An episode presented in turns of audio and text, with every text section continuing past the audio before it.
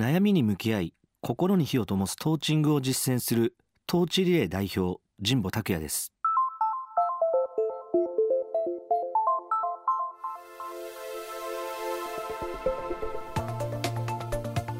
新卒で入社した大手都市銀行で優秀な同期との知識の差に悩み2年目からは後輩の悩みと向き合うことで成長を遂げ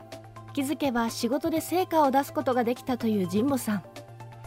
その後の転職先ユニクロで大規模な改革の責任者となりチームの悩みを集め共に向き合うことでプロジェクトを成功させました。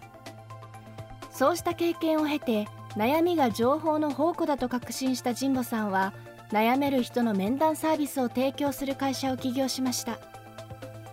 前へ走り出した人が次の誰かにトーチを手渡していけるように。そんな願いを込めてつけたのがトーチリレーという社名です。未来授業2時間目。テーマは悩める人と向き合う基本の姿勢。あらゆる方の悩み相談に向き合う時は3つの基本姿勢を大切にしているんですがまず1つ目が一人一人に寄り添うということです。人に寄り添い本気で悩みに向き合う時は目の前にいる鈴木さんであったり佐藤さんといったことやはり向き合うべきだというのが私の考えです。で2つ目が自分の言葉ではなく相手の悩みを主役にするというものです。で例えば上司先輩に何でも相談してくれよっていうふうに言われて相談しに行ったら俺がお前と同じような状況だった時にはこのように乗り越えたと悩み相談に乗ると見せかけて自分の過去の自慢話をしてくるような方っていらっしゃると思うんですがこれは典型的に自分の言葉を主役にしてしまっているケースだと私は思っています。でこういったことにならないように悩み相談の場ではあくまでも相手の悩みを主役にするということにこだわってほしいなというふうに思っています。そして最後の3つ目が相手の悩みを自分事として捉え相手以上に相手の悩みに向き合うということです。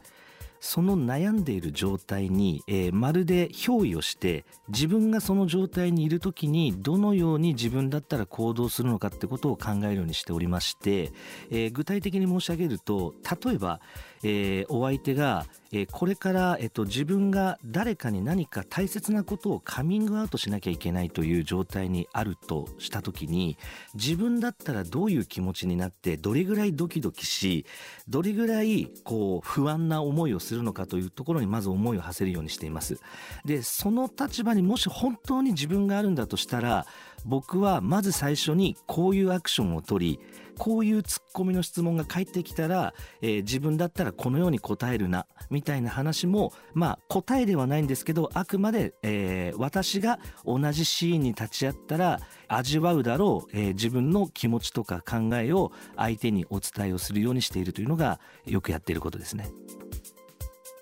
会社のサイトへ届く相談に日々向き合っている神保さん。今やトーチング待ちは半年以上だといいます。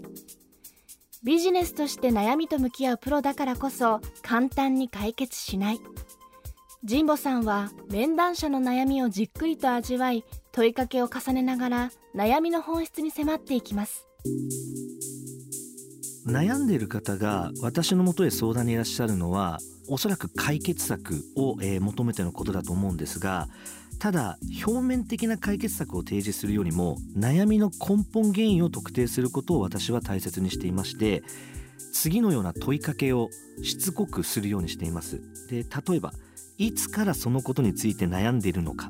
であったり何がきっかけでそのことについて悩むようになったのかすでに誰かにこの悩みを相談したのか。その時どんなアドバイスをもらったのか。そのアドバイスについて今どう感じているのか。なぜそのように感じるのか。この悩みが解決しないとどんなデメリットがあなたの身に起こるのか。その逆でどんなメリットが悩みが解決したら享受できるのか。こういった内容をとにかくしつこく、えー、質問を重ねるようにしています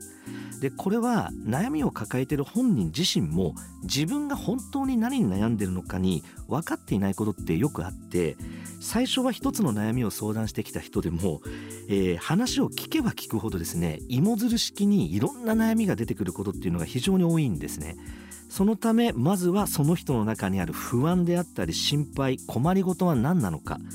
こういったことを相手に興味を持って多くの質問を重ねる。それで悩みの核心に迫っていく必要があるというふうに思ってます。でこのアプローチを悩みの皮を1枚ずつ剥がしていくようなイメージを持つことから私は独自の言葉で悩み剥がしというふうに呼ばせていただいておりまして。でそうなるともともと悩みの所在地が特定できていなかった時に狼狽したり右往左往していた人がそれが問題の根源なんだってことが分かるとそこの、えーと、解決策を考えるフェーズにまでトーチングでは伴走させていただくのでどうやったらこの悩みの所在地に対してどんな打ち手が打てるかってことを一緒に対話をしながら考えられるようになるので、えー、1人でこれまで考えていたところが、えーと、と2人でそれについて考ええられるようになりそうなると結果論として初め解決策を提示することを目的にしていなかった悩み相談の現場が、えー、結果論として解決策が手に入ることが多いというのが実体験としてありますね。未来授業今週の講師は株式会社トーチリレー代表の神保拓也さん。今日のテーマは悩める人と向き合う基本の姿勢でした。人に寄り添い共に悩みながら問題の原因に迫っていくトーチング法。詳しくは神保さんの著書部下同僚チーム。あなたの心に火を灯す新常識。悩みは欲しがれにて解説されています。未来授業明日は悩みに向き合う力の鍛え方。自分自身の悩みにも応用できるヒントを伺います。